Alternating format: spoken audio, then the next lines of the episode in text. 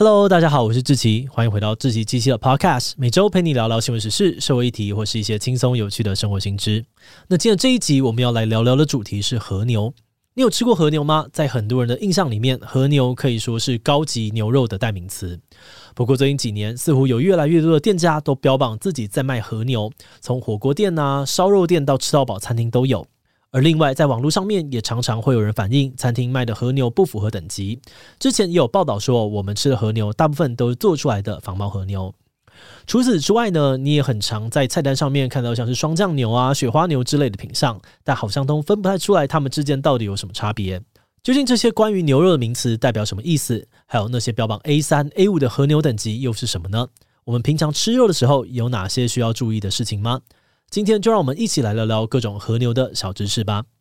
不过在进入今天的节目之前，先让我们进一段工商服务时间。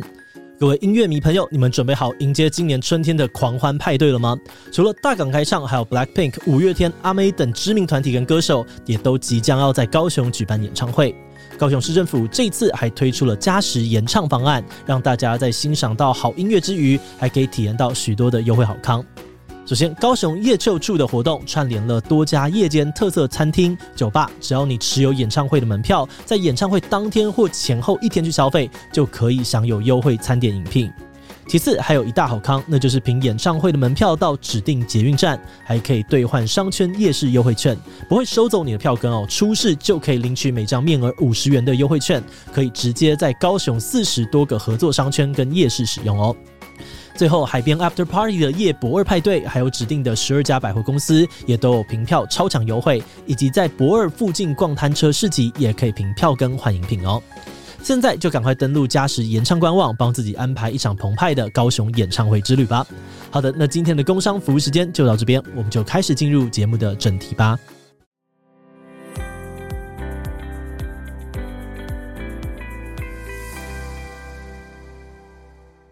和牛字面上面的意思呢，其实就是日本的牛。那说到日本人吃和牛的历史，可以追溯回十九世纪的明治维新时期。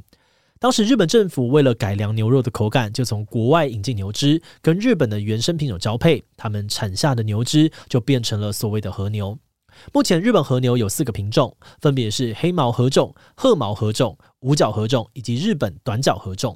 其中最常见你也一定听过的，应该就是黑毛和种，又叫做黑毛和牛。那今天我们对于日本和牛的定义，必须要是上面的这四种品种互相交配出来的牛，才有资格被叫做是日本和牛。不过最近几年，你可能也听过一些在澳洲啊，还有美国生产的和牛。这些和牛呢，其实是当地的畜牧业者把日本和牛引进之后繁殖出来的成果。但是澳洲跟美国和牛有一套跟日本和牛不太一样的评判标准。像是我们常常讲的什么 A 五 和牛啊、A 三 和牛这种等级呢，其实是日本和牛独有的判断标准，不适用于澳洲跟美国和牛。那今天这一集呢，我们还是以介绍台湾人比较熟悉的日本和牛为主哦。和牛的特色在于呢，肉质很软嫩，而且不仅很多汁，脂肪的味道也很浓郁，是很多美食家心中最棒的牛肉。那平平都是好吃的和牛，什么 A 五 啊、A 三 又是怎么分的呢？日本和牛前面的英文字母其实是用一头牛在去除内脏跟牛皮之后剩下的食用肉比例来分级的。简单来说，就是一头牛能被吃的比例越高，等级也就越高。那这个专有名词呢，叫做部瘤等级，分成 A、B、C 三种。如果有 百分之七十二 以上可以吃，那就是 A 级 ；百分之七十二 到 百分之六十九 可以吃是 B 级 ；百分之六十九 以下只能够拿到 C。但听到这里，你应该会发现哦，实际上呢，这个 A、B、C 的等级跟一般人在乎的好不好吃没有绝对的关联，反而是养牛的畜牧业者会比较在意，因为他们一定希望自己饲养的牛只可以得到最大程度的利用，不然好像会有点浪费。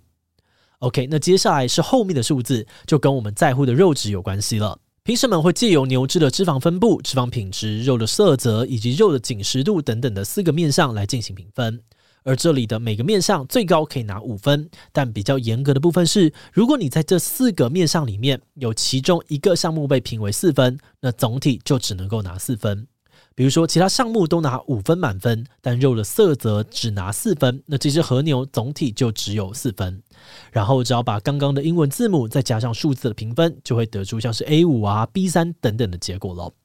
啊，不过这边有一点要特别注意的是，目前日本和牛的评分方式还是以人工判定为主，所以这些结果也不一定都非常的精准。那说完了评分等级，接下来应该是你最在意的，也就是哪个等级的和牛最好吃呢？这个问题其实也没有标准答案，跟个人的口味比较有关。像是有人觉得 A 五 和牛充满脂肪，入口即化的感觉很棒，但也有人觉得 A 五 吃起来太油了，一下就腻了。目前市面上你可以看到很多的日本和牛品牌，像是神户牛啊、松阪牛、近江牛等等，都是和牛的知名品牌。而其中像松阪牛就是日本和牛当中最有影响力的品牌。他们会把在兵库县出生的纯正黑毛和牛、淡马牛移到日本的三重县松阪市去饲养。过程当中呢，不只是要细心选用豆腐渣跟研磨小麦作为饲料，他们还会定期的帮牛只按摩，甚至喂牛喝啤酒来促进食欲。而这些松阪牛呢，每只都有详细的出生证明以及自己的编号，等到长大后送评鉴，符合标准才能够被称为是松阪牛。松阪牛的特色呢，是有漂亮的大理石花纹哦，而且脂肪的熔点低，在常温下面就会融化，让你可以享受入口即化的美味。那因为这个样子，松阪牛的价格非常的不便宜。像去年举办的松阪牛拍卖大赛呢，最贵的一只就要价两千六百万日币，差不多是台币六百万。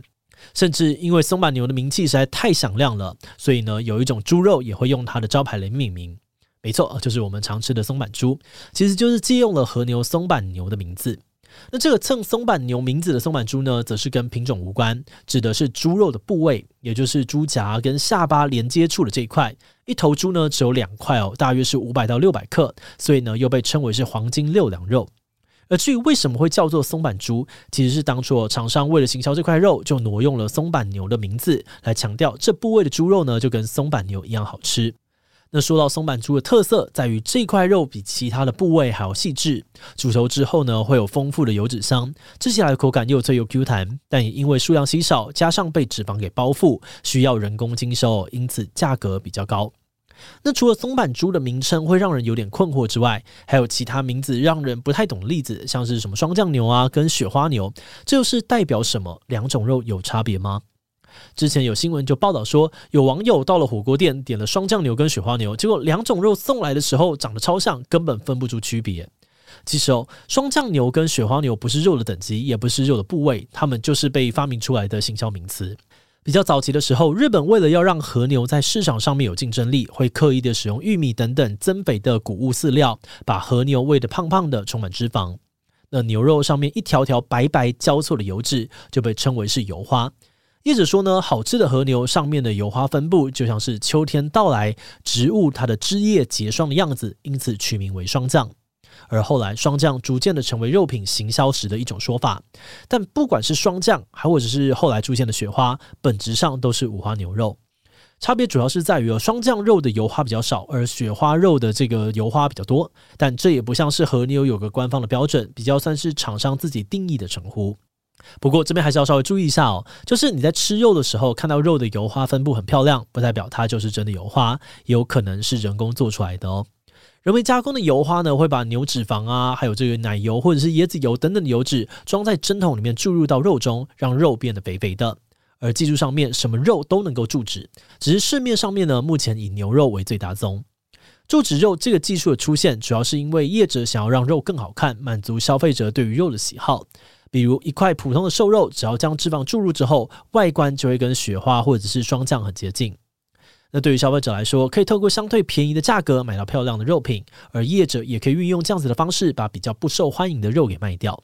那虽然听起来哦，算是一个双赢的局面，但如果业者没有尽到告知的义务，反而会让消费者觉得自己被欺骗。像是以前就曾经有不肖业者把注脂肉伪装成和牛贩卖，当消费者开心的以为自己买到了媲美和牛的肉，但实际上面呢，买到的只是加工油花。而且吃到人为加工出来的注脂肉，还有可能因为加工过程受到污染的关系，肉品没煮熟的话会有食物中毒的危险。嗯，那虽然听起来很可怕哦，但其实注脂肉还是一个正常的产品，因此政府目前要求业者必须要标示清楚，而消费者只要煮到全熟，其实吃下去是没有问题的。那假如你想要分辨眼前的这块肉是注脂肉还是天然肉的话，可以试着从油花来看。相较之下，注脂肉的油花密集，呈现蜘蛛网状，如果是用汤匙刮呢，表面会跑出油脂，而不是正常肉品应该有的血水。另外在下锅之后，注脂肉的表面呢，会产生泡泡，油脂的香气也会比一般的肉更加的浓，更加的明显。那除了柱脂肉之外，说到人工做出来的肉品，还有另外一种你应该有听过，叫做重组肉。重组肉呢跟柱脂肉一样，都是食品加工后的产物。那就跟它的名称一样哦，是业者透过把零碎的肉块搜集起来，经过按摩啊、滚打，加入食品粘着剂，增强肉块的粘性，再填入容器加压塑形之后，最后得到的完整肉块。市面上面我们常吃到的肉排啊、汉堡肉、火腿肉、零食的肉干，都可能是重组肉。而重组肉的发明呢，是因为现代消费者对肉的需求量增加，导致肉品价格提高。但考量到很多人可能无法负担，因此才发明出这种比较便宜的替代品。而至于分辨重组肉的方式，你可以先从肉品的外观来看。重组肉呢，因为是人工塑形哦，每块的大小跟形状很容易一模一样。而其次，重组肉呢，因为是许多肉块集合，所以纹理呢会比较乱不规则。而在口感上面，重组肉的纤维比较短，没有筋，因此容易咬断，肉汁也相对比较少。诶，听起来重组肉怎么好像还不错，既可以变成消费者喜欢的形状，吃的时候也不用咬得很辛苦，价格又低。但为什么大部分的人听到重组肉还是会觉得有点怕怕的，而政府又规定业者需要标示呢？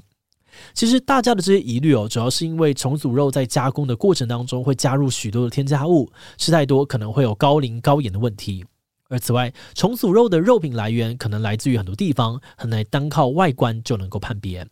像是在今年的年初，就曾经发生台北市卫生局在抽验的时候，发现呢标示牛肉的产品里面竟然混杂着鸡肉的成分。而最后，重组肉也可能会遇到像柱脂肉一样的问题，像是在制作的过程当中受到污染等等。因此，如果你今天买了重组肉回家，那也要注意哦，吃的时候要全熟，才不会拉肚子哦。节目的最后，也想要来聊聊我们制作这一集的想法。其实我们在查资料的过程当中也很好奇哦，为什么和牛最近几年越来越常见呢？不过，就算做完这集的内容，我们还是没有办法针对这个问题给出肯定的答案。我们自己推测，这个现象很可能跟美国啊，还有澳洲也开始养殖和牛有关。另外呢，也有可能是近年来养殖技术越来越进步，使得高品质的和牛变得比以前更容易取得。但这些也都只是我们的猜测啦。如果你是对牛肉的知识或产业比较熟悉的话，就欢迎跟我们大家补充分享哦。那话说回来，肉类虽然是我们日常生活当中很常出现的食物，但我们却很容易忽略或是没有注意到自己吃下去的肉到底是什么。我们觉得知道自己在吃什么是真的蛮重要的，尤其在这个行销至上的时代，很多东西都有被包装后再呈现到我们的面前。